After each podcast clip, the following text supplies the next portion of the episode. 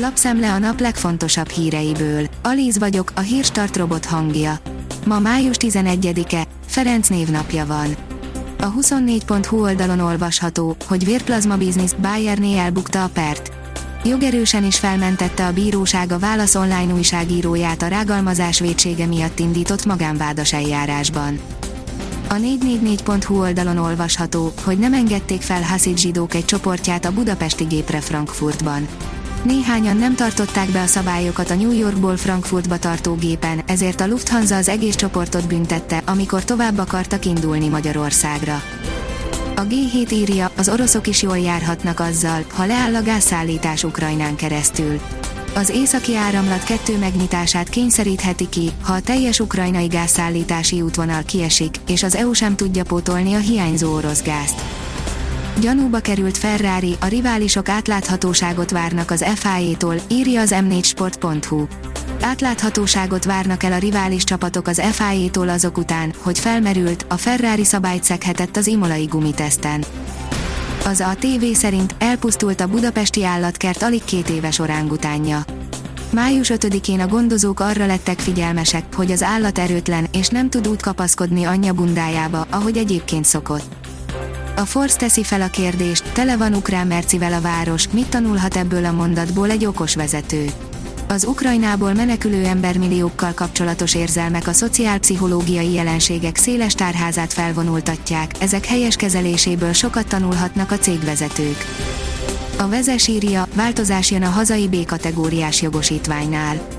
Az uniós irányelvek, jogszabályok rendelkezéseivel összhangban május 21-től hazánkban is szakhatósági engedélyhez kötik a kis tehergépjárműves árufuvarozást. A pénzcentrum szerint komoly kijelentést tett Magyarország Ukrajnával kapcsolatban, az EU-s tagság a tét. Magyarország nem fogja megakadályozni Ukrajna belépését az Európai Unióba, ha annak eljön az ideje jelentette ki így Ártó István kievi magyar nagykövet az Espresso Ukrán Televízió egyik műsorában elhangzott interjújában, amelyet a Evropejska Pravda hírportál kedden szemlézett. Olajembargó, a magyar kormány csak a tengeri szállítás leállítását fogadja el, írja a kitekintő az Európai Bizottságnak nincs olyan javaslata, amely kezelni tudná egy esetleges orosz olajembargó negatív hatásait, ezért a kormány az eredeti álláspontját fogja képviselni, miszerint ezen tilalom alól a csővezetékes szállításnak kivételt kell képeznie. Az RTL.hu oldalon olvasható, hogy ez Putyin vágyálma, amiért feldúlta Ukrajnát. Az orosz-ukrán háború kapcsán az elmúlt hetekben sokszor elhangzott Novorosszia, azaz új Oroszország neve, miközben újra kísért a Szovjetunió szelleme. A portfólió írja, hamarosan ismét lesz Oroszországnak működőképes repülőgép hordozója. Hamarosan elindulhat Oroszország egyetlen repülőgép hordozójának, az Admiral Kuznecovnak javítása a Murmanski 35-ös számú hajójavító üzemben, számol be az Aerotech portál. Hamilton évekig ellenfelek nélkül nyert, ez kemény ébresztő neki, írja az m4sport.hu.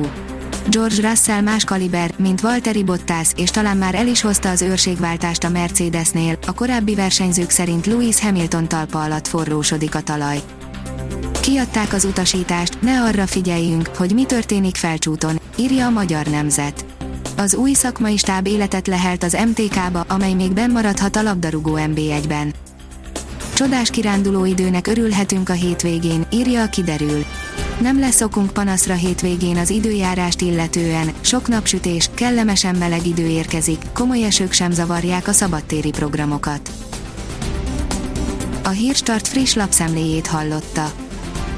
Ha még több hírt szeretne hallani, kérjük, látogassa meg a podcast.hírstart.hu oldalunkat, vagy keressen minket a Spotify csatornánkon. Az elhangzott hírek teljes terjedelemben elérhetőek weboldalunkon is. Ha weboldalunkon hallgat minket, az egyel korábbi adás lejátszása automatikusan elindul. Beállíthatja, hogy az összes korábbi adás, vagy csak az aktuális tematika hírei következzenek. Köszönjük, hogy minket hallgatott!